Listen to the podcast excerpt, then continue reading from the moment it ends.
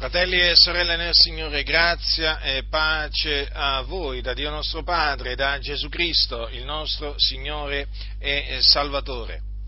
Come voi sapete, la Sacra Scrittura insegna che esiste un luogo di tormento nell'aldilà dove eh, scendono le anime dei peccatori, cioè di coloro che muoiono nei loro peccati. Questo luogo eh, si chiama in greco Hades, in ebraico Sheol e eh, comunemente viene chiamato inferno. Inferno che è una parola che deriva da un termine latino, infernus, che significa luogo che è di sotto o inferiore. No, dico questo perché? Perché alcuni potrebbero dire non solo potrebbero dire, ma anche lo dicono, beh, ma la parola inferno non c'è nella Bibbia. È vero che la, nella Bibbia non c'è la parola inferno, però il termine inferno appunto indica proprio l'Ades o lo Sheol, questo luogo di tormento dove, che appunto è un luogo di sotto, nell'aldilà, eh, che è praticamente situato nel cuore della terra, eh, ed è un luogo di tormento dove scendono le anime dei peccatori. Oltre a questo luogo eh, di tormento ce n'è un altro che eh, si chiama Genna e la scrittura lo chiama anche eh, fuoco eterno o eh, stagno ardente di fuoco e di zolfo. Attualmente questo luogo che esiste è vuoto. È vuoto, ma si riempirà a suo tempo. Dio lo riempirà. Coloro che vi saranno gettati sono tutti coloro che eh, risusciteranno in resurrezione di eh, giudicio in quel giorno e che saranno giudicati secondo le loro opere e saranno quindi gettati nello stagno ardente di fuoco e di zolfo dove saranno tormentati per l'eternità. Tutti coloro che attualmente sono nell'Ades, quindi risusciteranno e una volta giudicati, saranno gettati in questo altro luogo di tormento. Quindi vi saranno gettati anima e corpo. Questi due luoghi di tormento sono ben attestati dalla Sacra Scrittura. Ci sono molti riferimenti ad essi. Questi luoghi, l'esistenza di questi luoghi di tormento mostra che la sorte riservata ai peccatori è completamente diversa dalla sorte riservata ai giusti. Perché i giusti, coloro che appunto avendo creduto nel Signore Gesù Cristo sono stati giustificati, quando muoiono, essendo che muoiono nel Signore, si dipartono dal corpo e l'anima loro va ad abitare con il Signore in paradiso, nel regno dei cieli o regno di Dio.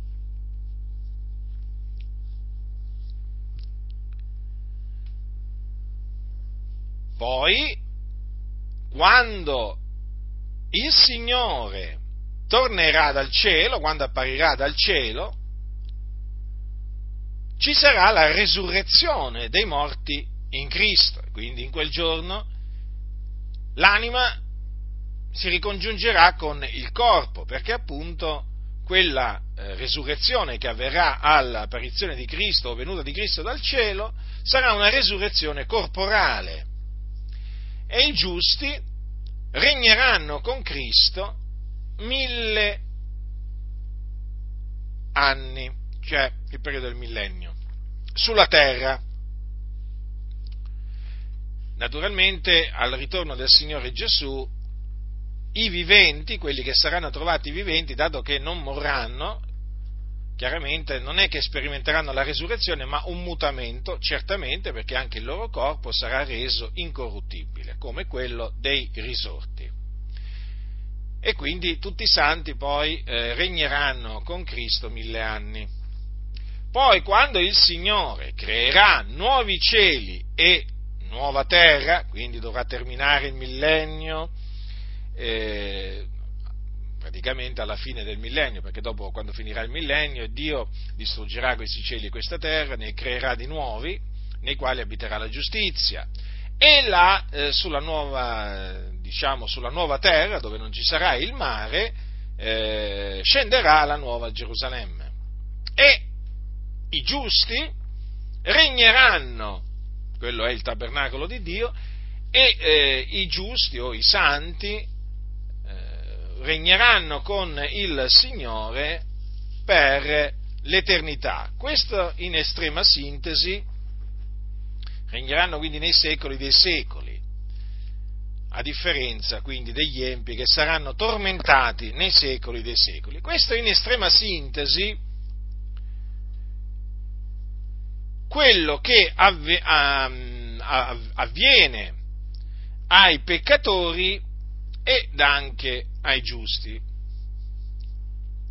Dunque una sorte completamente diversa attende queste due categorie di persone. Noi per la grazia di Dio siamo tra i giusti, siamo annoverati fra i giusti, perché il Signore ci ha giustificati.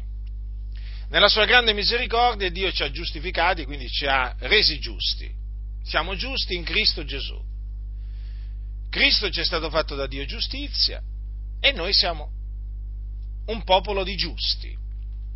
Quindi, per la grazia di Dio, perché questa giustizia, la giustizia che viene da Dio basata sulla fede, l'abbiamo ottenuta appunto mediante la fede, non per opere buone che noi avessimo. Quindi, se persevereremo fino alla fine, quando eh, avverrà il, il momento della nostra dipartenza, ci dipartiremo e andremo ad abitare con il Signore nel cielo. Ora, in questa mia predicazione, che ho intitolato Tutti in paradiso e nessuno all'inferno, voglio rimarcare una cosa molto inquietante che sta accadendo in mezzo alle chiese. Qual è questa cosa inquietante, molto inquietante? Che praticamente l'inferno è come se non esistesse più, o magari che non sia mai esistito. Mi concentrerò in particolare appunto sul, eh, sulla sorte degli empi che aspetta che li aspetta appunto eh, una volta morti. Mm? Quindi mi soffermerò sul fatto, in particolare sul fatto che oggi non si sente più predicare dai pulpiti, o è una cosa rarissima sentire predicare, che qualcuno è andato all'inferno. Perché a quanto pare tutti vanno in paradiso. Nessuno più va all'inferno, se poi l'inferno esiste per costoro. Ma ammettiamo che esiste per alcuni ancora l'inferno, ma pare che non ci va nessuno. Perché non si sente assolutamente menzionare, in particolare appunto ai funerali. Ai funerali si sente dire di tutti indistintamente che sono andati in cielo, nella casa del Padre. Possibile mai? Ma com'è possibile? Come è possibile tutto questo? Io pensavo una volta che questo si sentisse dire solo ai preti che praticamente non sentivo mai dire ai preti che qualcuno andava all'inferno, perché i funerali, anche lì, tutti in paradiso. Ma mi sto accorgendo che anche in mezzo alle chiese evangeliche, tutti in paradiso, nessuno all'inferno. Stavo leggendo un libro di Carlo Maria Martini, che era un cardinale della Chiesa Cattolica Romana, molto conosciuto, era eh, arcivescovo di Milano. E voi dovete sapere che la diocesi di Milano è la più grande del mondo. È stato, è stato a capo di questa diocesi dal 1980 al 2002, è morto tempo fa, quindi non è più vivo, e in questo libro, intitolato Conversazioni notturne a Gerusalemme, pubblicato dalla Mondadori, Oscar Mondadori, importante casa editrice, ma è un libro pieno di menzogne. In questo libro ci sono alcune dichiarazioni che mi hanno colpito profondamente. Lui dice a un certo punto, certo, a pagina 18 di questo libro. Certo esiste l'inferno, solo che nessuno sa se vi si trovi qualcuno. Eppure dobbiamo tenerne conto. L'inferno esiste ed è già sulla terra. Guardate bene che queste sono parole di Carlo Maria Martini, cardinale, che fu cardinale della Chiesa Cattolica Romana e che, e che si, dice, si dice che fu vicino a diventare papa o comunque fu da molti considerato papabilis, che significa candidata alla successione del Papa. Non ci diventò mai Papa, però comunque sia lo ritenevano un candidato, fu ritenuto anche un candidato. Avete capito allora cosa diceva questo cardinale? Nessuno sa se vi si trovi qualcuno. Evidentemente il cardinale Martini la Bibbia non la leggeva, leggeva altro. Peraltro Martini, vi ricordo, era un massone, eh? fu iniziata la massoneria, questo lo hanno, lo hanno fatto sapere quelli del Grande Oriente Democratico e hanno fatto sapere che Martini fu iniziata la massoneria, quindi diventò un, un, uno dei tanti liberi muratori, così si chiamano anche i massoni. Ma notate anche che non solo lui dice che nessuno sa se vi si trova qualcuno all'inferno, ma dice anche che l'inferno esiste ed è già sulla terra. Capite quindi? Ora qualcuno dirà, ma vabbè, ma questo è un cardinale che l'ha detto, sì, però il pensiero, il pensiero è lo stesso che c'è in molte comunità evangeliche oramai. Dice esiste l'inferno? Sì, ma nessuno sa se ci si trova qualcuno. Poi ci sono quelli che dicono, eh, l'inferno, fratello, è su questa terra.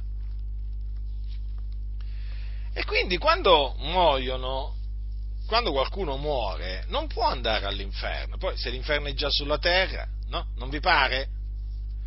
Poi se ti dicono che nessuno sa se vi, se vi si trova qualcuno, vuol dire che proprio è vuoto allora, evidentemente.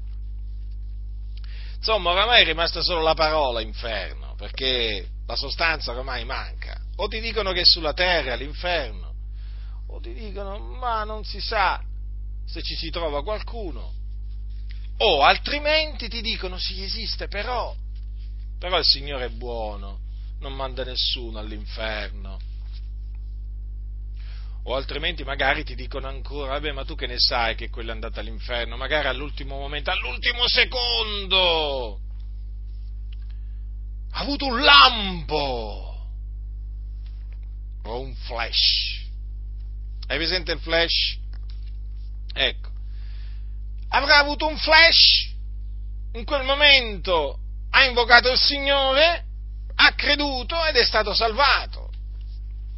Parlano molto, eh? Alcuni di questo flash. Per cui alla fine nessuno si può azzardare a dire che qualcuno sia andato all'inferno, anche perché Dio è buono. Dio è buono, ama tutti, non odia nessuno, ti dicono loro, quantunque la Bibbia dice che Dio odia tutti gli operatori di iniquità, questi ti dicono che Dio non odia nessuno. E quindi che cosa succede? Che oramai non si sente parlare dell'inferno, non si sente dire che i peccatori vanno all'inferno. Eppure la Bibbia lo dice, fratelli, questo, lo dice. La Bibbia non dice solamente che coloro che muoiono nel Signore si riposano dalle loro fatiche, perché per alcuni esiste solo questo, Beati morti che da ora innanzi muoiono nel Signore, si dice lo Spirito, essendo che si riposano dalle loro fatiche poiché le loro opere li seguono.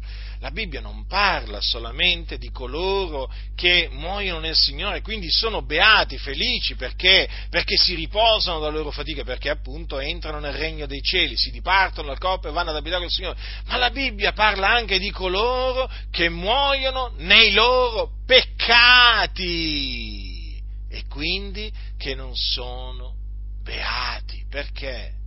Perché vanno in perdizione, vanno in quel luogo di tormento chiamato in greco Hades, o tradotto diciamo comunemente con il termine inferno.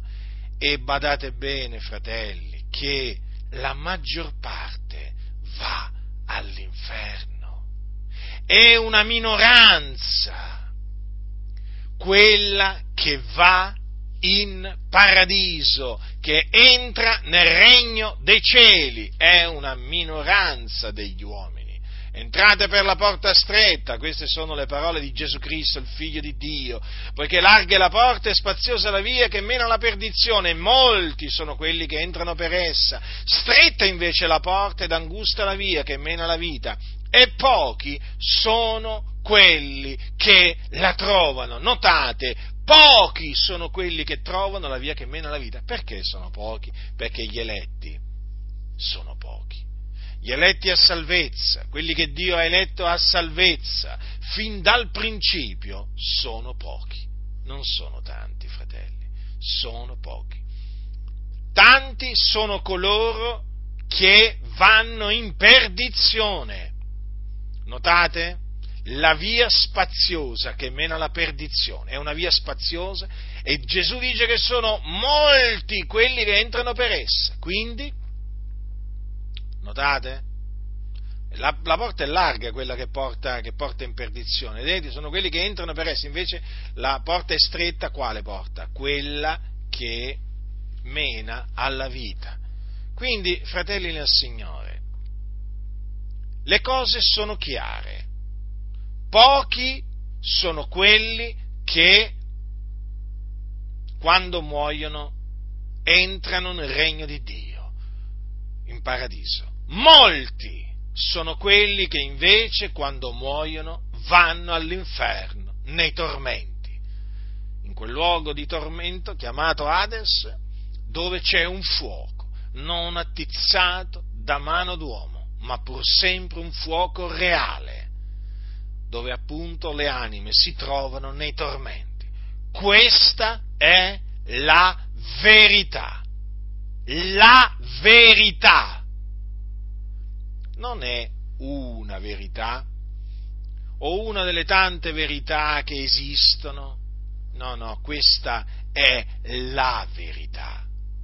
Perché questa è la verità che Gesù Cristo ha udito dal Padre che è il solo vero Dio e ci ha trasmesso. E questa parola va trasmessa, predicata, annunciata, perché è la verità. Ci vergogneremo noi della verità? Così non sia. Ci vergogneremo noi delle parole del Signore Gesù. Sapete che queste sono parole del Signore Gesù? E sapete che chi si vergogna delle parole del Signore Gesù, sapete che, che fine gli aspetta? Lo sapete che fine aspetta quelli che si vergognano delle parole del Signore Gesù? Ci avete mai riflettuto, fratelli? È una, terribile fine.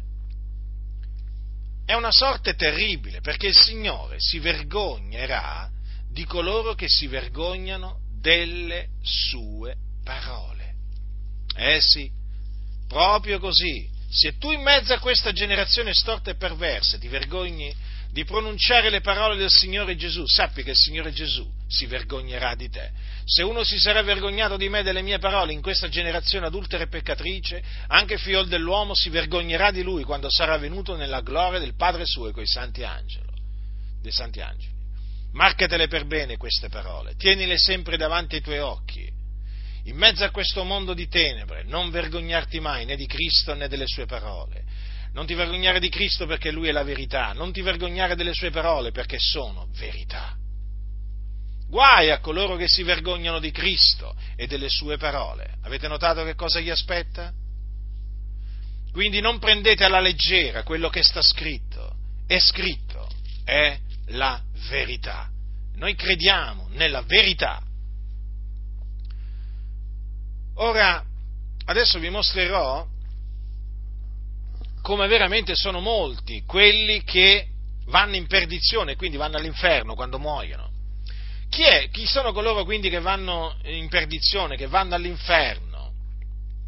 Sono i peccatori, sono quindi quelli che muoiono nei loro peccati in quanto non sono stati riconciliati con Dio, non sono stati salvati dai loro peccati, i loro peccati non gli sono stati rimessi.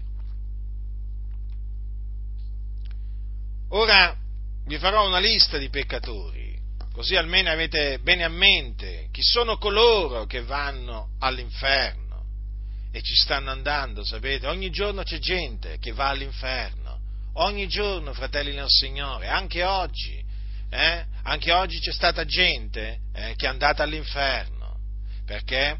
Perché rientra in questa categoria, in questa lista eh, che adesso vi sto per, eh, vi sto per trasmettere. E la verità, lo so, turba alcuni, fa arrabbiare altri, però è la verità e va detta, affinché nessuno si illuda. Affinché nessuno si illuda, perché oggi molti si stanno illudendo, anche in mezzo alle chiese evangeliche, si stanno illudendo. Gli increduli, cominciamo con gli increduli. Chi sono gli increduli? Sono coloro che non credono che Gesù di Nazareth è il Cristo di Dio, il Figlio di Dio, che è morto sulla croce per i nostri peccati, secondo le scritture, che fu seppellito e che il terzo giorno risuscitò dai morti corporalmente, secondo le scritture. Ho inserito corporalmente, ho aggiunto corporalmente, eh, ho specificato corporalmente, perché dovete sapere che ci sono alcuni che parlano di resurrezione di Gesù, ma non intendono la resurrezione corporale fisica quindi ti dicono sì, credo che Gesù è risuscitato, però non credono che appunto Gesù è risuscitato corporalmente. Eh? Ma ti parlano di una risurrezione che niente a che fare con la resurrezione di Cristo di cui parlano Matteo, Marco, Luca e Giovanni. Quindi ecco perché ho detto corporalmente. E dopo essere risuscitato apparve ai suoi discepoli e dopo essere apparso ai suoi discepoli fu assunto in cielo, alla destra del Padre, dove è tuttora, dove intercede per i santi. Allora gli increduli sono quelli che non credono che Gesù è il Cristo, quindi non credono che in Lui si sono adempiute le scritture profetiche, quello che Dio aveva innanzi preannunziato per bocca dei suoi santi profeti che doveva accadere, quindi che il suo Cristo doveva essere trafitto. Trafitto trafitto? A cagione di che cosa? Ma lo aveva detto il profeta in maniera molto chiara. Egli è stato trafitto a motivo delle nostre trasgressioni, fiaccato a motivo delle nostre iniquità. Quindi in Gesù di Nazareth si sono adempiute queste parole del profeta Isaia, come anche si sono adempiute le parole che dicono che il Signore non sarebbe stato lasciato, la sua anima non sarebbe stata, come dice in un passo, la sua carne non avrebbe veduto la corruzione e eh, lui non sarebbe stato lasciato nell'Ades. No? Tu non lascerai l'anima mia nell'Ades non permetterai che il tuo santo vegga la corruzione. Queste parole erano state pro- pronunciate per mezzo dello Spirito da Davide, che è chiamato profeta. E queste parole si sono anch'esse adempiute in Gesù di Nazareth, in Gesù il Nazareno. Dunque, la morte espiatoria di Cristo Gesù e la sua resurrezione costituiscono il messaggio nel quale se uno non crede è definito incredulo. Quando Gesù disse, vi ricordate quando disse andate per tutto il mondo, lo disse ai suoi undici apostoli, andate per tutto il mondo, predicate l'Evangelo ad ogni creatura, chi, sa, chi avrà creduto e sarà stato battezzato sarà salvato, ma chi non avrà creduto sarà condannato. Vedete dunque? Si parla di coloro che credono e di coloro che non credono. Che cosa ha detto Gesù degli increduli? Che cosa ha detto Gesù degli increduli? Chi non avrà creduto sarà condannato. Creduto in che cosa? Nel Vangelo, nel Vangelo di Cristo Gesù, che vi ho appena, vi ho appena diciamo, comunicato. Gesù stesso, di, di, mh, mm, Gesù stesso un giorno disse a dei giudei, disse queste parole, ascoltate, disse queste parole. Se non credete che sono io il Cristo, morrete nei vostri peccati. Le ha dette Gesù queste parole, fratelli. Le ha dette Gesù. Quindi sono verità. Vedete? Lo ha detto in un'altra maniera, ma sempre il concetto è lo stesso. Chi non avrà creduto nel Signore Gesù Cristo sarà condannato morirà nei suoi peccati, andrà dunque in perdizione. Tant'è vero che in un, in un altro passo eh, scritto in Giovanni c'è scritto chi crede nel figliolo ha vita eterna, ma chi rifiuta di credere al figliolo non vedrà la vita, ma l'ira di Dio resta sopra lui. Quindi ti voglio dire con molta chiarezza, non importa chi sono coloro che muoiono nei loro peccati, nel senso chi sono gli increduli che muoiono, parenti tuoi, familiari, eh, colleghi di lavoro, non importa quanto ti possono essere vicini, devi sapere che gli increduli, quando muoiono, vanno all'inferno. Tu dirai, ma anche mio figlio allora se non, è, non, non credeva è morto? Eh, sì, anche tuo figlio è andato all'inferno, non ti, non ti posso illudere non ti posso illudere, ti devo dire la verità. Allora anche mio marito, che era morto anni fa, eh, non aveva creduto nell'Evangelo, sì, anche tuo marito è andato all'inferno. Perché? Perché non aveva creduto, perché era un incredulo. Ah, forse qualcuno dirà, mio papà allora e mia nonna erano credenti o non erano credenti? Se non avevano creduto nell'Evangelo, sono andati all'inferno. Lo so, queste parole sono dure, ma sono veraci. Alcuni si scandalizzano e si scandalizzassero pure, non ci interessa niente. La verità va detta, perché oggi troppi si stanno illudendo e vengono illusi dai loro pastori. Illusi! Sì, proprio così illusi, perché alla fine viene presentato un Dio che salva tutti praticamente. Tutti salva, pure gli increduli.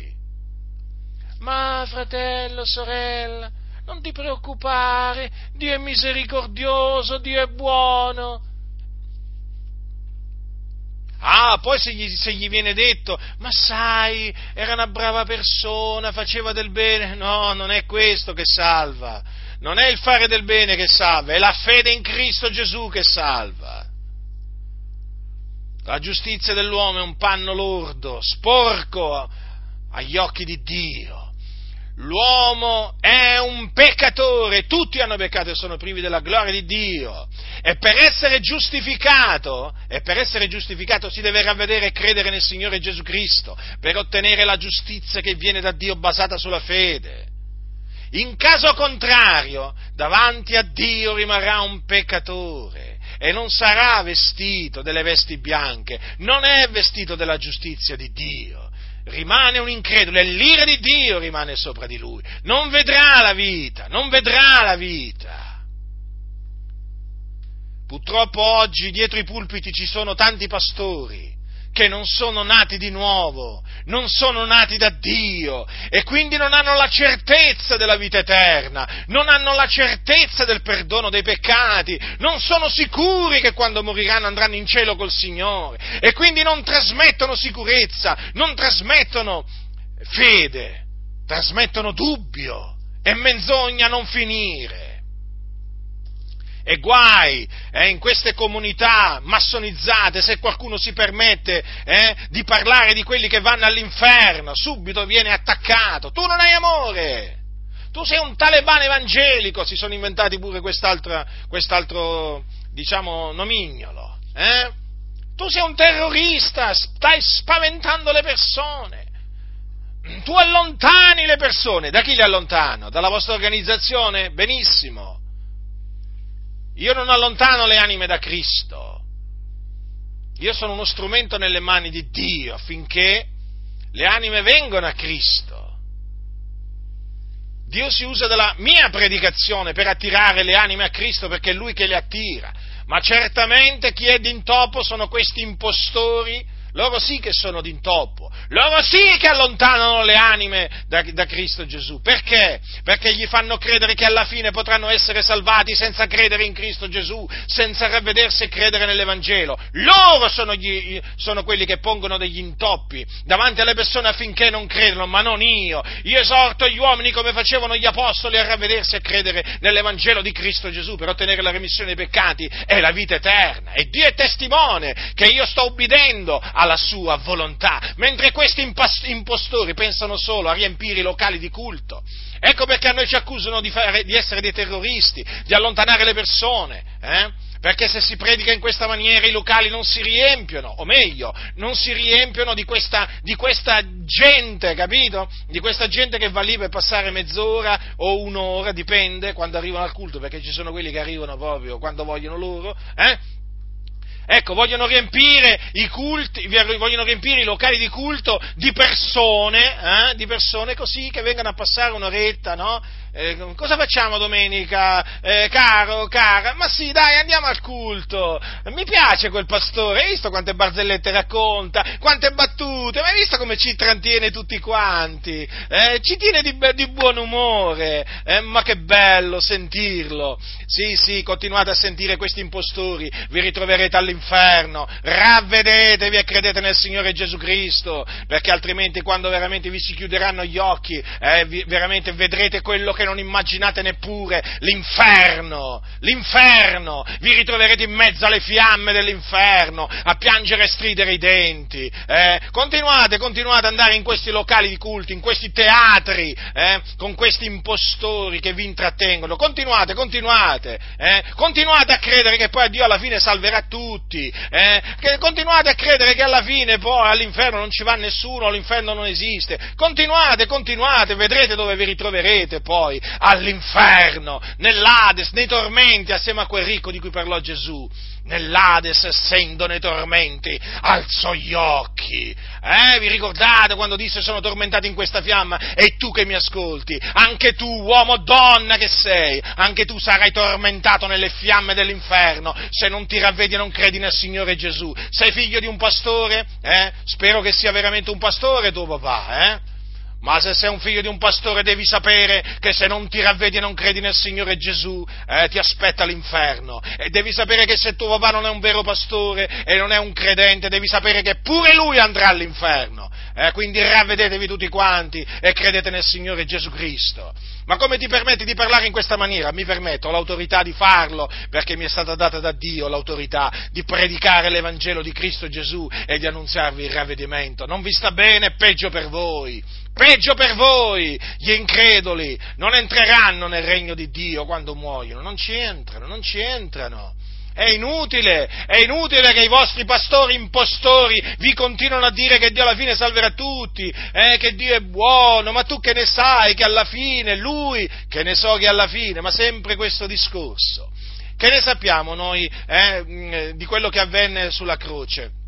Lì al Golgotha, lo sappiamo cosa avvenne, no? Ci è stato detto. Eh? Uno ha creduto, uno dei malfattori, ma l'altro no. E allora come la mettiamo? Il Signore ci ha voluto far sapere che uno dei due si è ravveduto, vi ricordate? Eh?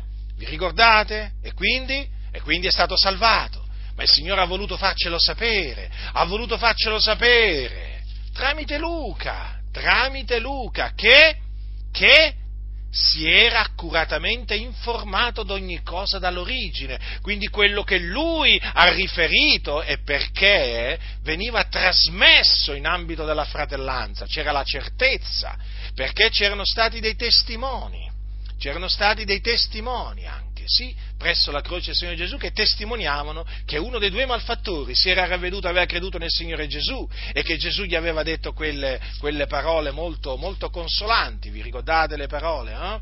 Io ti dico in verità che oggi tu sarai con me in paradiso. Eh? Quindi, certamente che il Signore può salvare qualcuno prima, prima che egli muoia, ma lo, ce lo fa sapere. Ce lo fa sapere il Signore, ce lo fa sapere. E poi se uno, se uno voglio dire, eh, si trova sul, su, sul, letto di morte, volete che, volete che non, non, non, fa una confessione di fede? Eh? Volete che non fa una confessione di fede? Se il Signore gli dà il ravvedimento, se il Signore gli dà la fede, volete voi che prima di morire non fa una confessione di fede aperta, in maniera tale che quelli che sono lì presenti poi lo sentono? Eh? In una maniera o nell'altra il Signore ce lo farà sapere. Ma qui va a finire è andata a finire in questa maniera, che non si può dire di nessuno che è andato all'inferno perché ti mettono il dubbio che quello alla fine magari, fratello, sai, in un momento eh, di lucidità, sempre così, basta, avete stancato, avete stancato ed esorto le chiese a rivoltarsi contro questi impostori, eh? perché sono impostori, prendeteli veramente, mandateli via. Questi non possono stare dietro i pulpiti a parlare in questa maniera bisogna parlare come parlavano gli apostoli, bisogna parlare come parlava Gesù. Non si può parlare in questa maniera, infondendo il dubbio. Allora a questo punto anche i credenti, allora non si può dire nemmeno di coloro che avevano la fede, non si può dire che hanno perseverato fino alla fine nella fede e sono entrati nel regno dei cieli, perché chissà hanno avuto un flash all'incontrario, in un momento di tentazione è arrivato Satana e gli ha detto ma chi te lo fa fare a credere? E lui gli ha dato retta e non ha più creduto nel Signore Gesù e quindi è andato all'inferno e perché non facciamo il discorso all'incontrario allora? Eh? Invece no, chissà perché, chissà perché qui in questo caso non si ammette mai che c'è stato un flash all'incontrario. Eh? che c'è stata una tentazione di Satana, lui è caduto in tentazione e quindi è andato all'inferno. No, praticamente si sono inventati quello che hanno voluto loro. Allora parliamo come parla la Sacra Scrittura. Eh? Se uno muore nel Signore va in paradiso, eh? eh? si riposa dalle sue fatiche. Se uno muore nei suoi peccati va all'inferno. Questo. E poi è risaputo. Nelle comunità si sa, si sa coloro che muoiono nei loro peccati. Si sa, si sa coloro che non credono chi sono e che muoiono nella loro incredulità.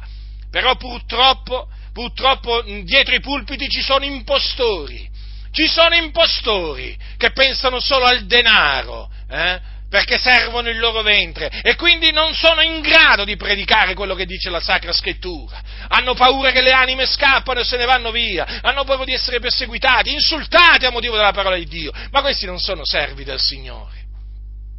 Questi non sono servi del Signore Gesù, infatti servono il loro ventre, pensano solo ai soldi, pensano solo ai soldi. Pensano solo ai soldi, sì, sì, sì, sì. Questi proprio della parola di Dio non interessa niente, non interessa niente del popolo di Dio, eh? non interessa niente veramente di quello che può avvenire a una persona dopo morto, niente! E infatti non avvertono mai i peccatori, i peccatori che vengono nei locali di culto, e quanti ce ne sono, non li avvertono mai, non li esortano, non li scongiurano mai a ravvedersi, a credere nel Signore Gesù, gli vanno a dire Gesù ti ama, Gesù ti ama, gli vanno a dire agli increduli, e non solo agli increduli, perché la lista è lunga, sapete, non è che vanno solo gli, increduli eh, all'inferno. Quindi coloro che non credono che Gesù è il Cristo, eh, vanno all'inferno quando muoiono, sappiatelo. Allora tu mi dirai, i musulmani, i buddisti, gli ebrei, sì, tutti all'inferno. Tutti all'inferno, shintoisti, confuciani, animisti, prendete quelli di Scientologi, mormoni, testimoni di Geova, cattolici romani, tutti i protestanti che non credono nel Signore Gesù Cristo. Ormai qui non è che bisogna guardare l'etichetta, eh? Qui ormai bisogna parlare di increduli e nelle chiese protestanti di increduli ce ne sono appalate, appalate, ormai c'è gente che non crede nemmeno più che Dio esiste, c'è un ateismo strisciante nelle chiese protestanti e viene mascherato, viene mascherato da cristianesimo, ma non credono neppure che Dio esiste molti. Eh? non credono nemmeno che Dio esiste, di Gesù ormai, molti protestanti dicono che era una bra- semplicemente dicono che era una brava persona, un maestro di morale, un riformatore, punto, basta. Non confessano che Gesù è il Cristo, non confessano che Gesù è il figlio di Dio, della sua morte espiatoria non ne vogliono sapere, della sua resurrezione meno che meno. Eh? Chiese evangeliche senza l'Evangelo, chiese cristiane senza Cristo. Oramai le cose sono a questo livello, fratelli nel Signore. Oggi chi predica il ravvedimento dell'Evangelo, oggi viene perseguitato. Eh? Guardate, vi dico una cosa che vi sorprenderà, vi sorprenderà questa cosa. Ci sono più evangelici che mi perseguitano perché predico l'Evangelo che cattolici. Eh? Sì, sì, veramente. È così. Ci sono cattolici che non si scandalizzano quando io predico Cristo e Lui crocifisso. Da questo punto di vista non si scandalizzano. Non dicono che io sto predicando qualcosa di strano, ma tanti evangelici sì. Quando io esorto i peccatori a ravvedersi a credere nell'Evangelo di Cristo, eh, io so di cattolici che magari non, non, credono a quello che io dico, però sanno che dico la verità. Invece ci sono tanti cosiddetti evangelici che mi accusano eh, di essere un terrorista, talebano evangelico. Sì, sì, evangelici, evangelici. Ho potuto appurare pure questo, è una vergogna, vero? È una vergogna. Eh, come vuoi dire? I cattolici che vanno, che vanno dietro alla, cro- alla, croce, si mettono la croce addosso, i crocifissi, si, si, si inginocchiano davanti ai crocifissi, eh sì No, no, non rimangono scandalizzati quando io, non si arrabbiano quando, io, quando mi sentono predicare Cristo e Lui crocifisso, manco il ravvedimento. No, no, no. Tanti evangelici invece sì, anche pentecostali, sì. Sì, sì, sì, sì, sì, sì, pure dentro le assemblee di Dio in Italia, quelli del cosiddetto tutto l'Evangelo, che si sono fatti loro eh, tutto l'Evangelo che si sono fatti loro, ma che si devono vergognare veramente. I primi che si devono vergognare in ambito evangelico sono quelli delle Adi, eh, a cominciare dai dirigenti. Si devono ravvedere e convertire a Cristo Gesù veramente, ma si devono ravvedere e convertire. Parlano di Gesù oramai anche in queste comunità delle Adi, parlano di Gesù senza annunziare la morte sua espiatoria, senza annunziare la sua resurrezione, ma parlo di riunioni evangelistiche, ma vi rendete conto a che livello, come si sono ridotte molte chiese anche pentecostali del tutto l'Evangelo? Eh? Ma peggio dei cattolici in alcuni casi, oh. ma peggio dei cattolici sembra quasi proprio la croce proprio, la parola croce sembra proprio quasi che debba essere bandita ravvedimento, quando mai? Sangue, sofferenze, no! Che ti metti a parlare del sangue, delle sofferenze di Gesù? La gente scappa. L'inferno, no, non parlare dell'inferno, perché se no poi qua chi ci viene ad ascoltare? Ma meno vi ascoltano e meglio è a voi. Ma devono scappare dalle vostre comunità le anime, come stanno facendo? Scappare! Ma che cosa predicate voi? Un Vangelo sociale? Siete diventati veramente un'agenzia umanitaria, siete diventati. Parlano di Gesù molte chiese veramente senza annunziare che Lui è il Cristo. Questo mi fa una rabbia, questo mi fa una rabbia. E quando dico che non annunziano che Gesù è il Cristo, voglio dire, non parlano mai delle scritture, dell'adempimento delle scritture profetiche che si è realizzato in Gesù di Nazareth. Non dicono mai che Gesù di Nazareth è morto sulla croce perché così Dio aveva innanzi decretato, determinato, stabilito. E così avvenne per questa ragione. Non dicono mai che tutto questo è il piano di Dio, era il piano di Dio e Dio l'ha adempiuto. È grave questo, è molto grave. La morte di Gesù non fu un incidente di percorso, eh? non fu la morte di una persona buona che fu uccisa perché gli altri erano cattivi. Riduco il concetto perché oggi vogliono far passare la morte di Gesù, questi, ehm, diciamo semplicemente in questa maniera, no? La intendono. Beh, che vuoi, Gesù, come tanti altri giusti, è stato ucciso, eh? è stato ucciso da gente cattiva e te lo mettono a fianco di, di, di, di altri personaggi che loro reputano giusti. Ah? Cioè ti vogliono far passare che Gesù è morto alla fin fine perché era buono eh? e siccome la gente è cattiva e ce l'ha contro, con, con i giusti e allora l'hanno ucciso. Gesù è morto per i nostri peccati, fu crocifisso per i nostri peccati quello che gli avvenne, eh, quello che gli avvenne al Golgota, avvenne per il determinato consiglio di Dio, per il determinato consiglio di Dio. Ma lo sapete questo? Questo va predicato, ma altrimenti di quale Gesù parlate? Eh? tutte le cose che la tua mano e il tuo consiglio avevano innanzi determinato che avvenissero. Ecco, questo è avvenuto a Gesù. Tutto quello che la mano di Dio e il suo consiglio aveva innanzi determinato che gli avvenisse.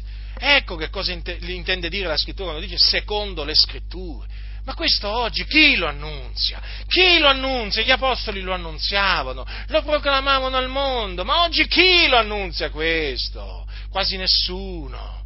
Perché? Perché temono che si cominci a pensare a un Dio, a un Dio, ehm, a un Dio crudele, senza pietà, senza misericordia, a un Dio che non è amore come un Dio che esige, esige, la morte del suo figliuolo, lo spargimento di sangue del suo figliuolo, eh, per far sì che gli uomini ottengano la remissione dei peccati e la riconciliazione con Dio. Sì, proprio così. Dio ha ordinato così, il Padre, il solo vero Dio, ha ordinato questo.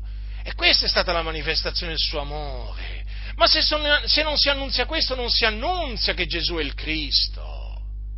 Fratelli nel Signore è ora veramente che vi leviate in mezzo alle chiese, vi facciate sentire. Se il vostro pastore non parla come parla la Sacra Scrittura, prendetelo, naturalmente, senza torcergli un capello, eh? Attenzione, eh, nessuna violenza fisica nei confronti degli impostori, degli anticristi, dei falsi dottori, dei falsi apostoli, profeti, nessuna violenza fisica in maniera assoluta, ma prendeteli e ditegli accomod- accomodati, accomodati, accomodati, sedi- sediti, se è un credente, se è un credente, ma evidentemente se è un credente che rifiuta, che rifiuta, di predicare questo, vuol dire che non è stato chiamato da Dio a fare il pastore, quindi deve accomodarsi.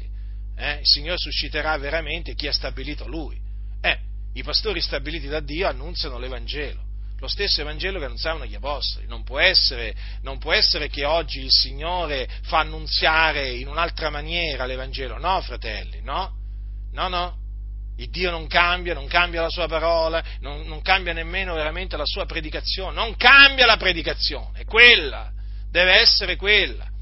Capite, fratelli del Signore? È ora che vi sbarazziate di tutti coloro che stanno dietro i pulpiti, che non sono stati chiamati da Dio ad alcun ministerio, ad alcun ministerio.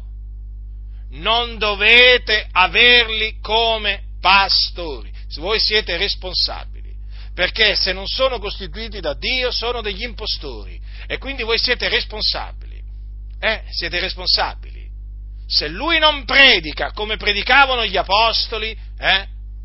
vuol, dire, vuol dire che non è stato stabilito da Dio, quindi non può stare lì, non può stare lì, deve essere tolto, tolto da quella posizione che lui ricopre in maniera indegna, ha usurpato ha usurpato quella posizione, non può ricoprirla, fratelli del Signore.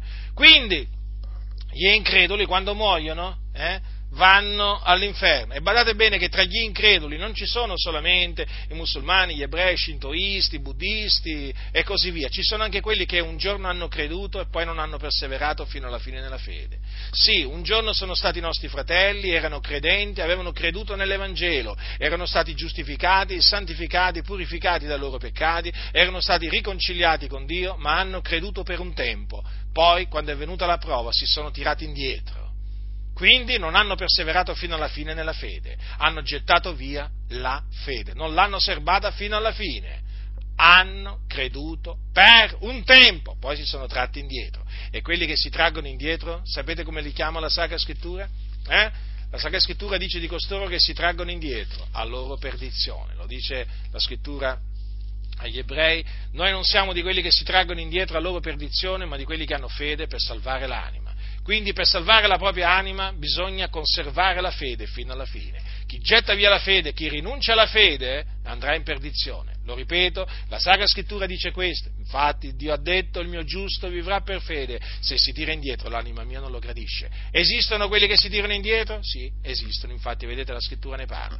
Ma noi non siamo di quelli che si traggono indietro a loro petizione. Quindi sappiate che anche quelli che un giorno avevano creduto e poi hanno smesso di credere perché si sono sviati dalla fede, quando muoiono vanno all'inferno. E guardate che di persone che si traggono indietro ce ne sono, eh? ce ne sono. Poi ricordatevi anche di quelli che sono sviati dalla fede, eh? per amore del denaro, ve li ricordate? Eh? Voi cosa pensate? Che quelli che si mettono ad amare il denaro in mezzo alla Chiesa vanno in cielo, vero? Eh? Vi è stato detto che gli avari vanno in cielo? Ma certo, in cielo ci vanno tutti oramai, eh? pure gli avari. E vai pure con gli avari in cielo, ma vi rendete conto? Ma cosa sarebbe il cielo? Ma cosa sarebbe il cielo se veramente qua in cielo vanno tutti? Pure gli avari in cielo? Ma sì, dai, un posticino per gli avari il Signore glielo ritrova. Eh? La Chiesa Cattolica dice che Maria fa entrare tutti in cielo. Eh? Qui sono i pastori delle, de, delle, chiese a far entrare un po' tutti nel cielo. Eh? Vergogna, vergogna, hanno rigettato la parola di Dio, sono un cancro per le chiese questi, questi finti predicatori, finti pastori, finti servi del Signore che poi quando muoiono li incensano, li celebrano, li esaltano come uomini di Dio. Ma quali uomini di Dio? Questi servivano il loro ventre, quali uomini di Dio? Ma li avete mai sentiti predicare voi? Eh? Io li ho sentiti predicare, vi posso dire che non, non sono predicazioni quelle, non sono le predicazioni che rivolgevano gli apostoli, è tutta un'altra cosa, è tutta un'altra cosa. Il messaggio di questi servi, servi, servi di Mammone è completamente diverso dal messaggio dei servi di Dio. Vi stavo parlando di quelli che amano il denaro. Cosa dice la scrittura? Quelli che vogliono arricchire cadono in tentazioni, in lacci, in molte insensate e funeste concupiscenze che affondano gli uomini nella distruzione e nella perdizione poiché l'amore del denaro è radice di ogni sorta di male, alcuni che vi si sono dati si sono sviati dalla fede, si sono trafitti di molti dolori. E allora a chi sta parlando qua? A chi sta parlando? Eh, qui a Timoteo. Eh? Allora notate che quelli che vogliono arricchire, quelli che vogliono arricchire, cosa dice la scrittura? Cadono in tentazioni, in lacci, in molte insensate, funeste concupiscenze che affondano gli uomini nella distruzione e nella perdizione. Quindi vanno in perdizione quelli che vogliono arricchire, quelli che si mettono ad amare il denaro. Perché c'è scritto non siate amanti del denaro, siate contenti delle cose che avete? È grave mettersi a amare il denaro. Lo sapete che è grave? Gli avari infatti non entrano nel regno dei cieli, fanno parte della lista. Quindi, se uno è un credente e si mette ad amare il denaro, va in perdizione perché si svia dalla fede, non è più nella fede, capite? Paolo diceva la vita che vivo ora, la vita nella fede nel figliolo di Dio. Ma Paolo serviva Cristo, non il denaro, non Mammona. Eh? Se uno serve Mammona, non vive la sua vita nella fede nel figliolo di Dio, ma lo volete capire, sì o no? Svegliatevi, chiese, svegliatevi, chiese. Molti ancora non hanno capito che coloro che amano il denaro in mezzo alle chiese evangeliche non, non sono degli sviati, sviati dalla fede, non stanno vivendo la loro vita nella fede nel figliolo di Dio come facevano gli apostoli.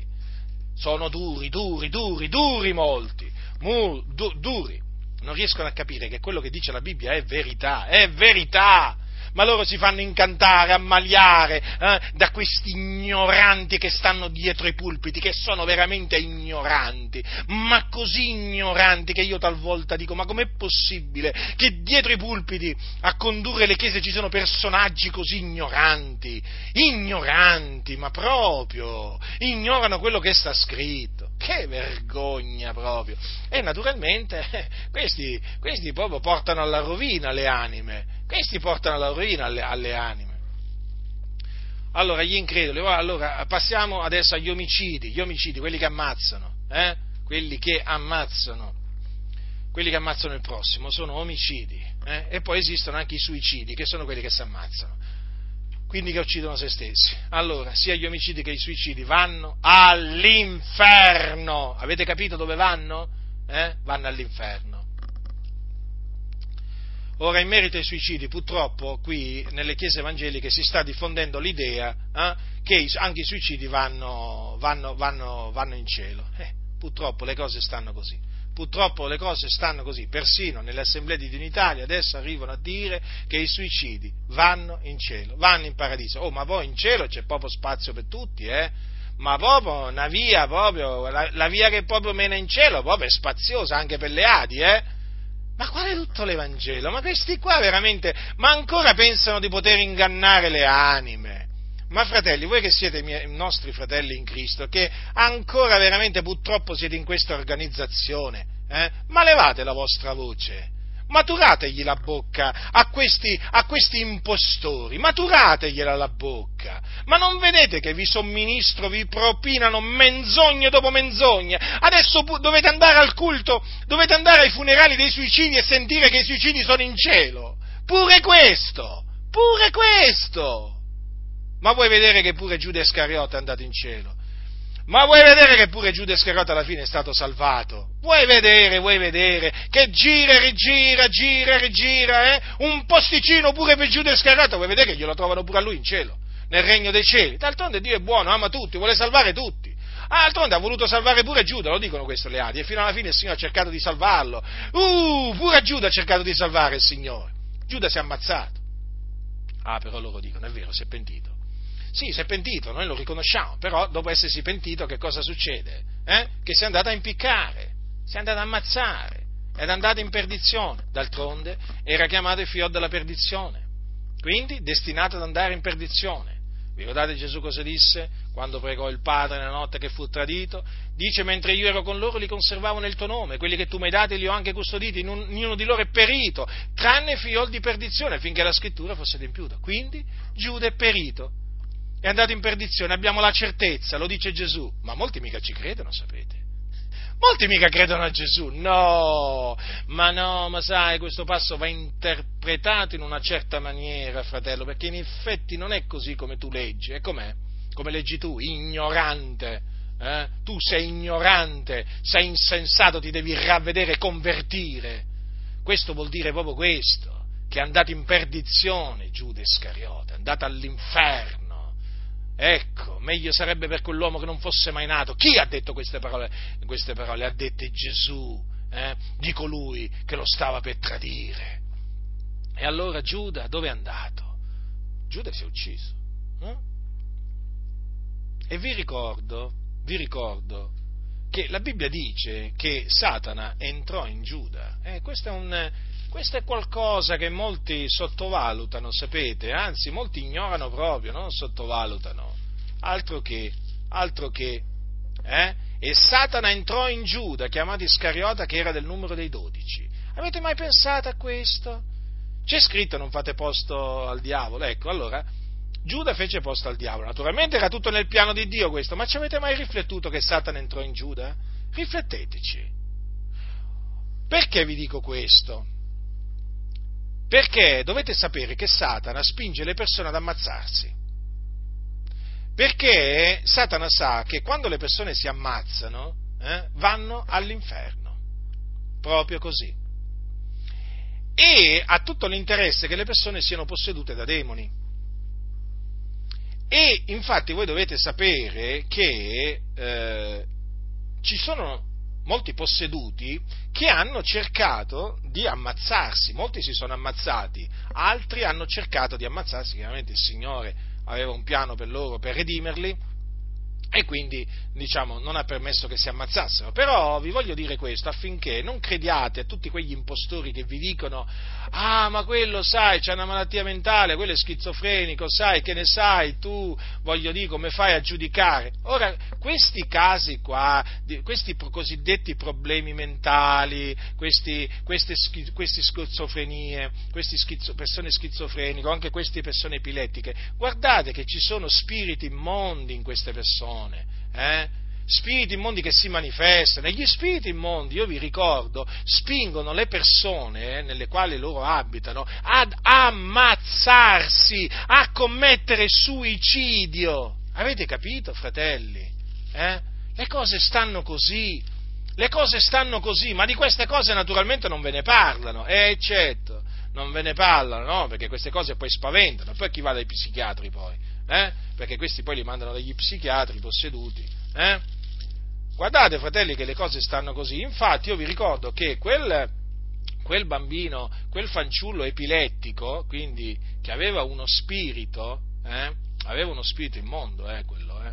Aveva uno spirito immondo, infatti poi Gesù sgridò quello spirito immondo, gli disse spirito muto e sordo, io te il comando esci da lui e non entrare più in lui. Voi sapete che lo spirito gridando, straziandolo forte, uscì, no? il fanciullo rimase come morto, perché quasi tutti dicevano è morto, ma Gesù lo sollevò e si rizzò in piedi. Quindi Gesù liberò quel, eh, quel, fanciullo posseduto. Vi voglio ricordare queste parole, eh, dato che siamo in tema di suicidio, che quel giovane tentò, allora usiamo questa espressione, perché naturalmente in base a quello che eh, lui faceva, chiaramente erano tentativi di suicidio oggi sono catalogati in questa maniera, è eh, quello che si vede.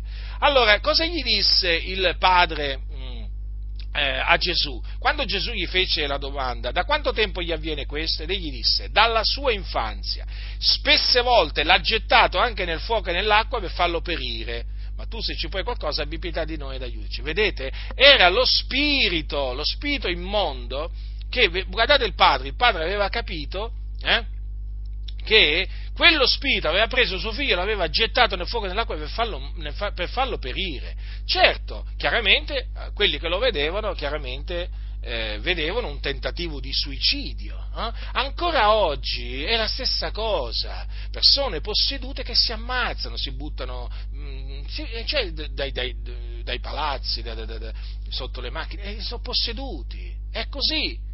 Se il Signore non, lo, non, li libera, gli spiriti continueranno a cercare di, di, di, farli ammazzare. Allora dove vanno costoro? Se sono posseduti, se muoiono, eh, dove vanno? In paradiso pure loro? Eh? Pure loro? Vergogna! I suicidi vanno, vanno all'inferno e bisogna avere il coraggio, la franchezza di dirlo dai pulpiti. Eh? Non solo quindi gli omicidi, ma anche i suicidi. Non vi fate ingannare, fratelli e signori. I fornicatori vanno all'inferno fornicatori sono quelli che commettono fornicazione, quindi che hanno relazioni carnali al di fuori del matrimonio, perché la relazione carnale è ammessa solo in ambito matrimoniale, quindi sono fornicatori quelli che vanno con le meretrici, eh? O quelli che hanno rapporti prematrimoniali, sono fornicatori agli occhi di Dio, eh? i fornicatori vanno all'inferno, anche loro quando muoiono vanno all'inferno. Eh, gli adulteri, anche gli adulteri vanno all'inferno, fanno parte anche loro de, di coloro che vanno all'inferno quando muoiono. Chi sono gli adulteri? sono quelli che, come dice la Sacra Scrittura, dice così, chiunque manda via la, eh, la, moglie ne sposa un'altra commette adulterio, chiunque sposa una donna mandata via dal marito commette adulterio. Avete capito chi sono gli adulteri? Avete capito chi sono gli adulteri? Ecco, dovete sapere che gli adulteri vanno all'inferno quando muoiono. Eh? Gli adulteri non entrano nel regno dei cieli. Quindi tu vuoi dire che i divorziati non si possono risposare? No, i divorziati non si possono risposare, si possono sposare i vedovi e le vedove, ma non i divorziati o i separati. No, la morte solo scioglie il vincolo matrimoniale. Eh? È stato chiaro il Signore? Ecco, credete a quello che dice il Signore. Chiunque manda via la moglie e ne sposa un'altra commette adulterio. Quindi quando anche il marito mandasse via la moglie perché la moglie ha commesso adulterio, se questo uomo, com, eh, diciamo il marito che ha mandato via la moglie, ne sposa un'altra, commette adulterio.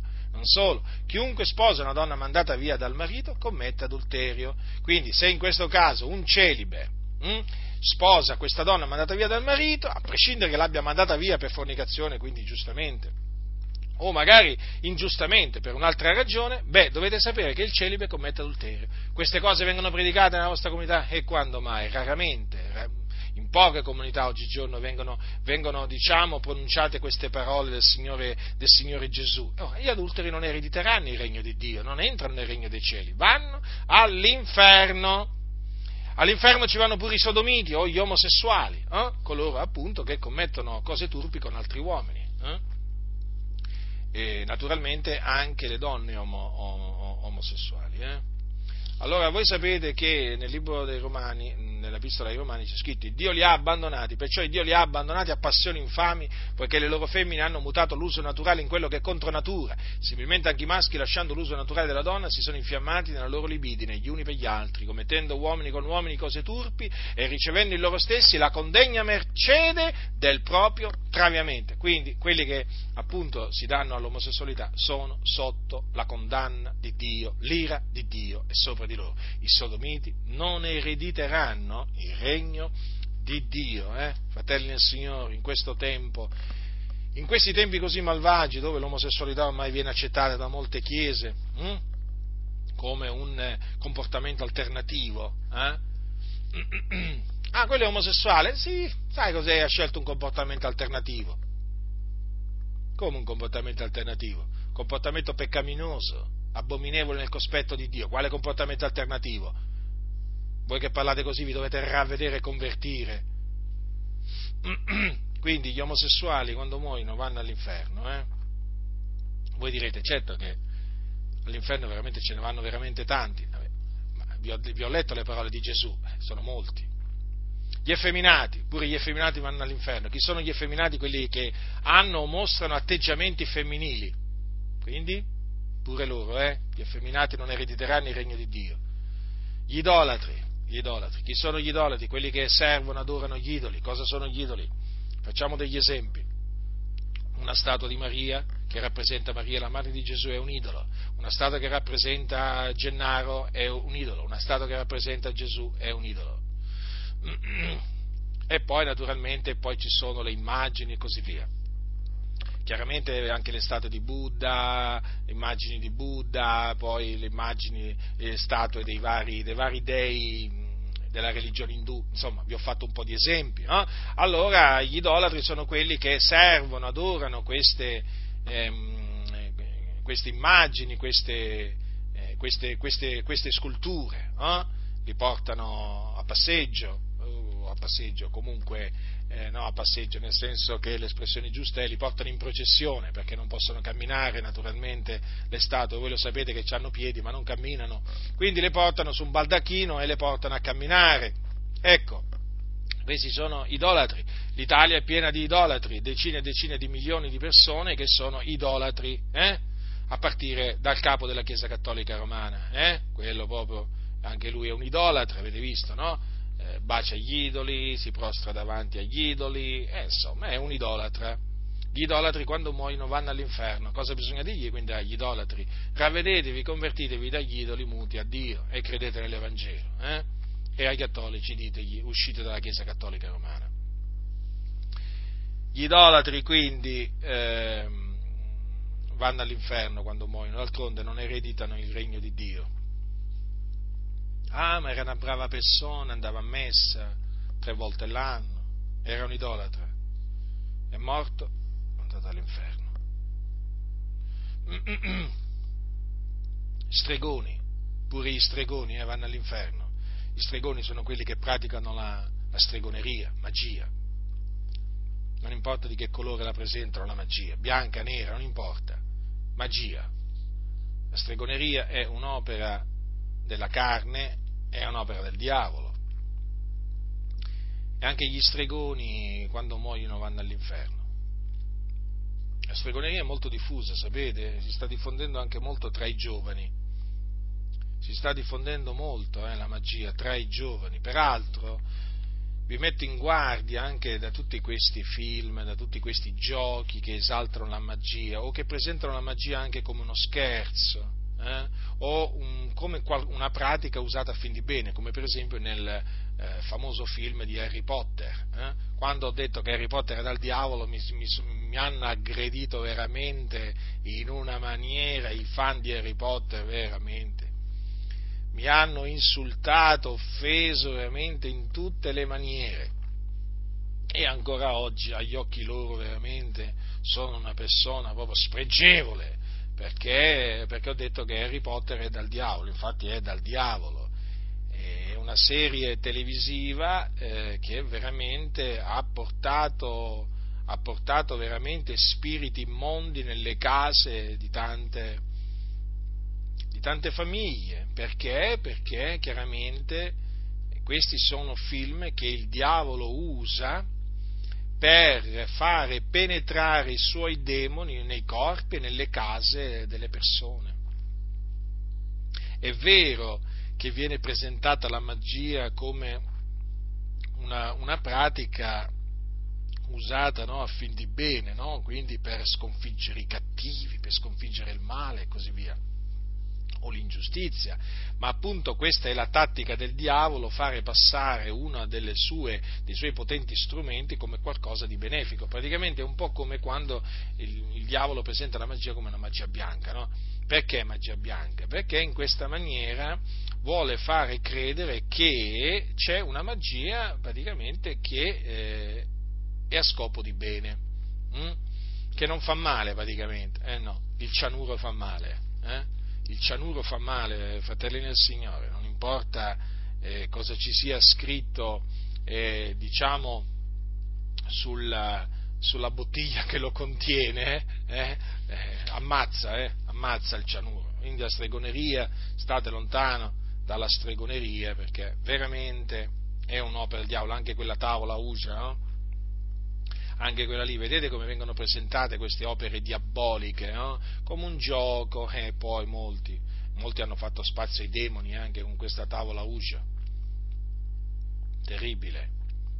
Veramente il diavolo, il diavolo è il seduttore di tutto il mondo.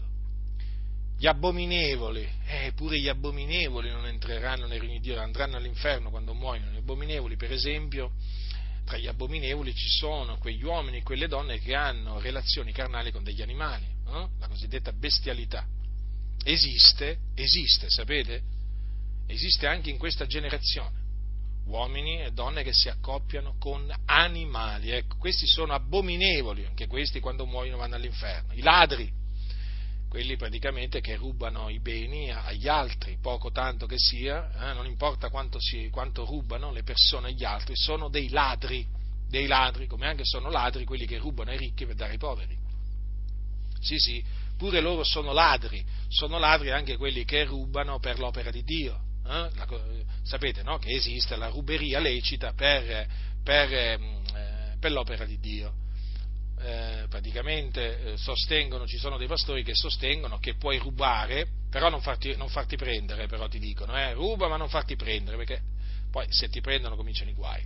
No, invece tu puoi rubare per l'opera di Dio, quindi per poi partecipare alla costruzione di una cattedrale evangelica o, o, o, ad, altre, o ad, altre, opere. Eh? Si può rubare, ormai è accertato in molte, secondo l'insegnamento ufficioso di molte chiese, si può rubare, ma dovete sapere che i ladri quando muoiono vanno all'inferno.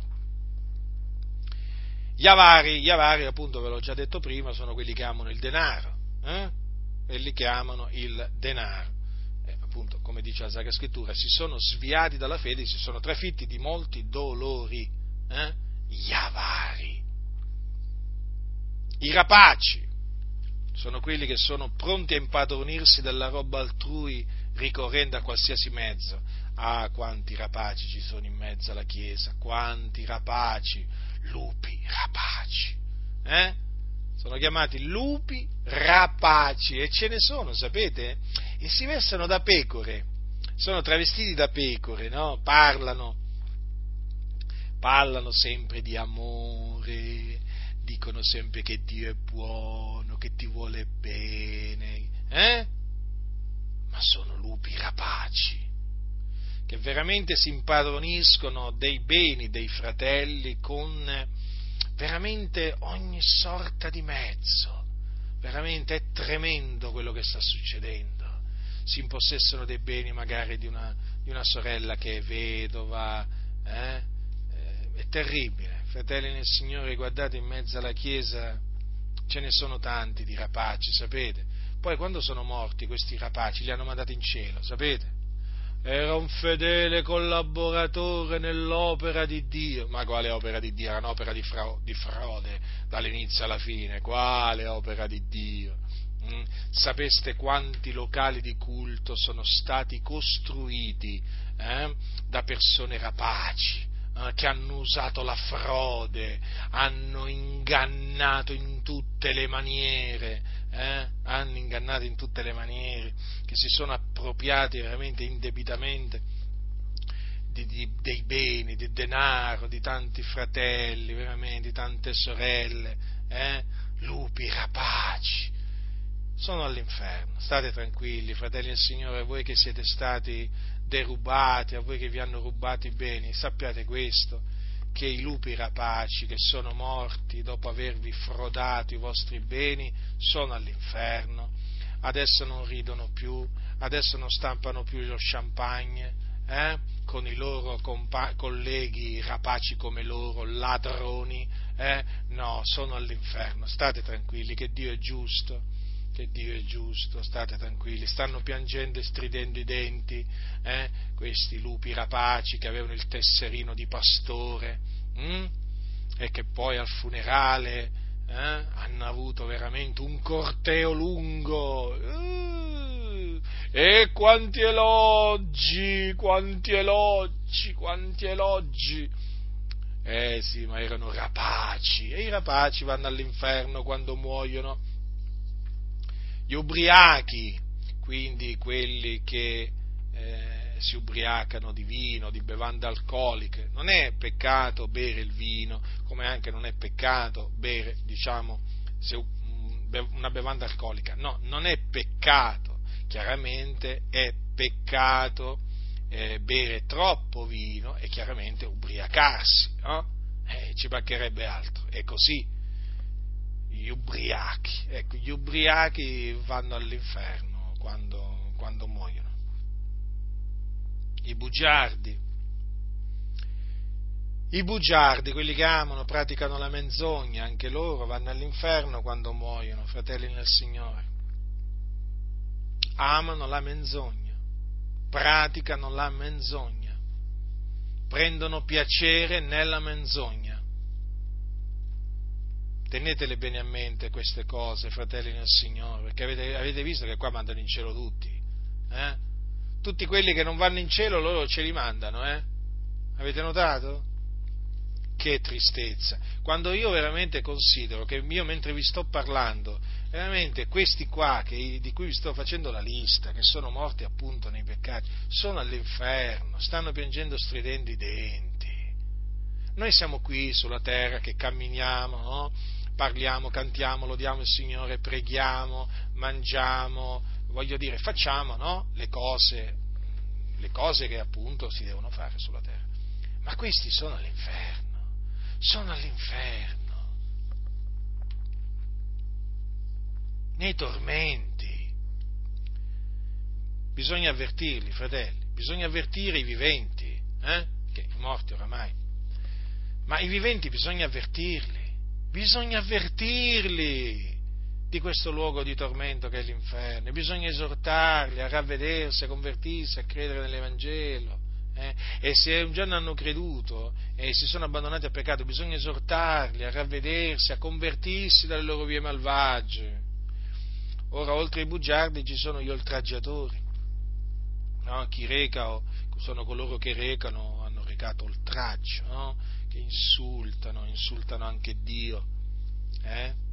Non, so, non, ci sono solo i bestemmiatori, anche questi vanno all'inferno quando muoiono, eh? ma ci sono anche gli oltraggiatori ma sapete che ci sono, ci sono teologi, teologi che insultano Dio, lo insultano, lo accusano di essere ingiusto, senza pietà, senza misericordia, hm? Lo accusano di essere un dittatore, anzi un grande dittatore. Ma vi rendete conto? E queste cose sono cose che riguardano la terra, sapete, cioè avvengono eh, sulla terra, non vi sto dicendo niente che non avviene sulla terra, sono cose reali queste. I codardi, pure i codardi vanno all'inferno, i codardi sono i paurosi, eh? quelli che hanno paura, paura degli uomini e quindi non parlano. Silenzio, frate, silenzio Oh, sai cosa ci succede altrimenti? Silenzio. Come silenzio? I codardi non entreranno nel regno di Dio, eh? I codardi passeranno l'eternità nello stagno ardente di fuoco e di zolfo, eh?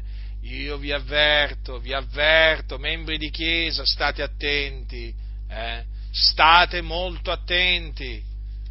I codardi vanno all'inferno quando muoiono, eh? gli ingiusti. Ecco, anche gli ingiusti non ereditano il regno di Dio quindi vanno all'inferno quando muoiono. Eh, quelli che prendono piacere nell'ingiustizia, eh, nell'essere ingiusti verso il prossimo, eh, che hanno riguardi personali, che considerano il ricco più del povero, o anche il povero più del ricco, eh, intendiamoci, sono ingiusti, eh, nei loro, quelli che sono ingiusti nei loro giudizi, eh, Ah, quanti atti di ingiustizia che vengono perpetrati in mezzo alle chiese, proprio da persone che sono ingiuste, capito? Ingiuste proprio, che loro proprio odiano la giustizia.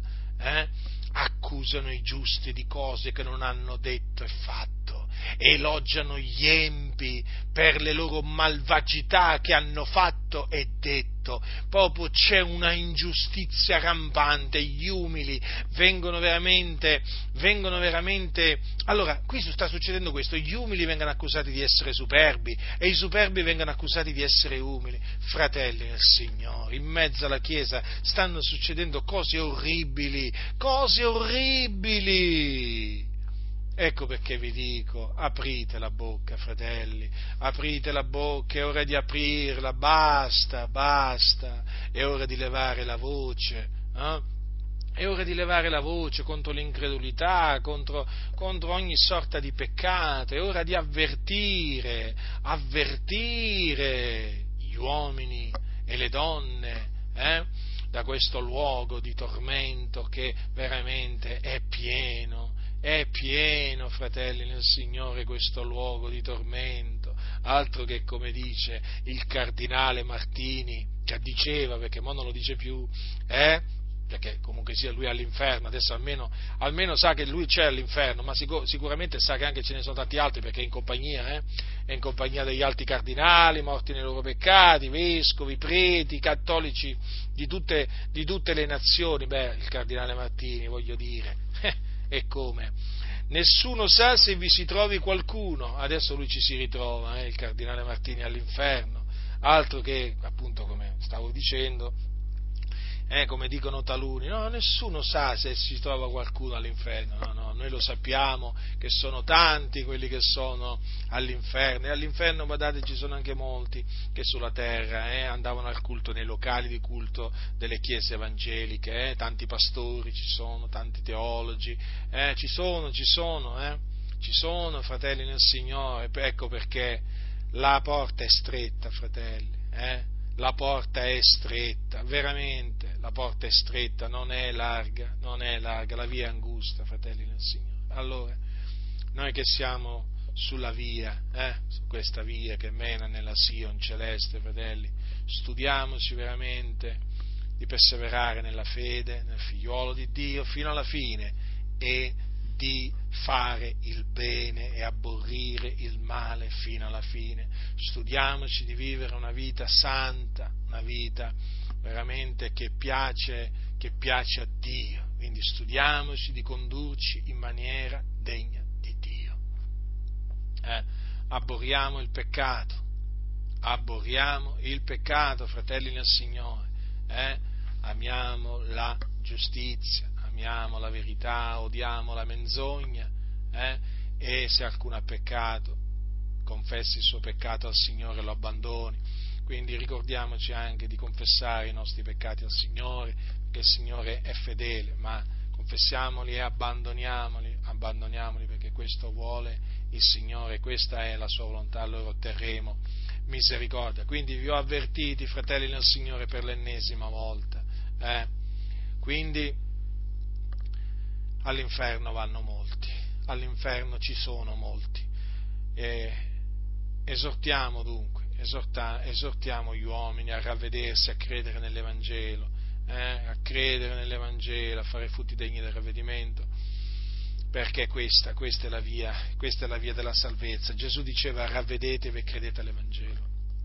Ecco qual è il messaggio che bisogna portare agli uomini, agli uomini che sono senza Cristo musulmani, ebrei, cattolici, protestanti, non importa, cintoisti, non importa, bisogna annunziargli questo messaggio, ravvedetevi e credete nell'Evangelo, bisogna annunziargli Gesù Cristo e Lui crocifisso, sapienza di Dio e potenza, potenza di Dio, perché in nessun altro è la salvezza, perché non v'è sotto il cielo alcun altro nome che sia stato dato agli uomini per il quale noi abbiamo ad essere salvati.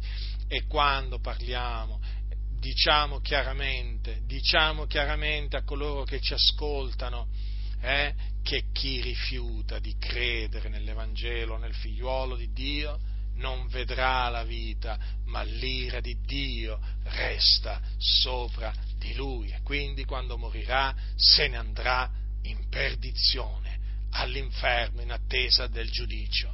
Eh? Quando poi sarà gettato uno stagno ardente di fuochi zolfo. Fratelli nel Signore, non nascondiamo la verità, non nascondiamo la verità. Io, come ho detto tante volte, io se fossi nelle tenebre, no? se io stessi brancolando nelle tenebre, vorrei tanto che qualcuno mi dicesse sei nelle tenebre, sei sulla via della perdizione, stai andando all'inferno, eh? stai andando all'inferno, ravvediti, credi nell'Evangelo di Cristo. Io vorrei questo, io vorrei questo. Eh certo, uno che è sulla via della perdizione che cosa, che cosa desidererebbe, no? Cioè, desider- cioè, nel senso, da questo punto di vista, no? Da questo punto di vista io dico una cosa, no? Voglio dire, non vorrebbe esserci più sulla via della perdizione, no? Umanamente parlando.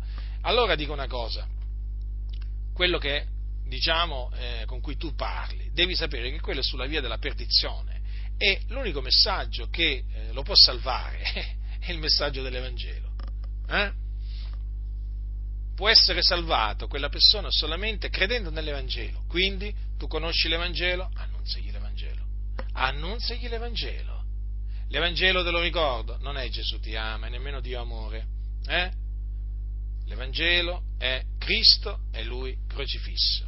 Quindi che Gesù è il Cristo, che è morto per i nostri peccati, secondo le scritture, fu seppellito, che il terzo giorno risuscitò dai morti secondo le scritture che apparve ai suoi discepoli. Questo è l'Evangelo, potenza di Dio per la salvezza di ognuno che crede. Quindi che sia annunziato il ravvedimento è il Vangelo di Cristo Gesù, eh? nella speranza che appunto coloro che ascoltano si ravvedano e credano nell'Evangelo di Cristo. Una cosa è certa, abbiamo la fiducia che coloro che il Signore ha ordinato a vita eterna crederanno, come abbiamo creduto noi d'altronde. Perché abbiamo creduto noi? Perché il Signore ci ha ordinata a vita eterna. Quindi, fratelli, non vi fate ingannare da quelli che praticamente dicono tutti in paradiso e nessuno all'inferno, perché non è così. Non è così, fratelli del Signore. Pochi vanno in paradiso, eh? molti vanno all'inferno e ve l'ho dimostrato eh? con le sacre scritture. La grazia del Signore nostro Gesù Cristo sia con tutti coloro che lo amano con purità incorrotta.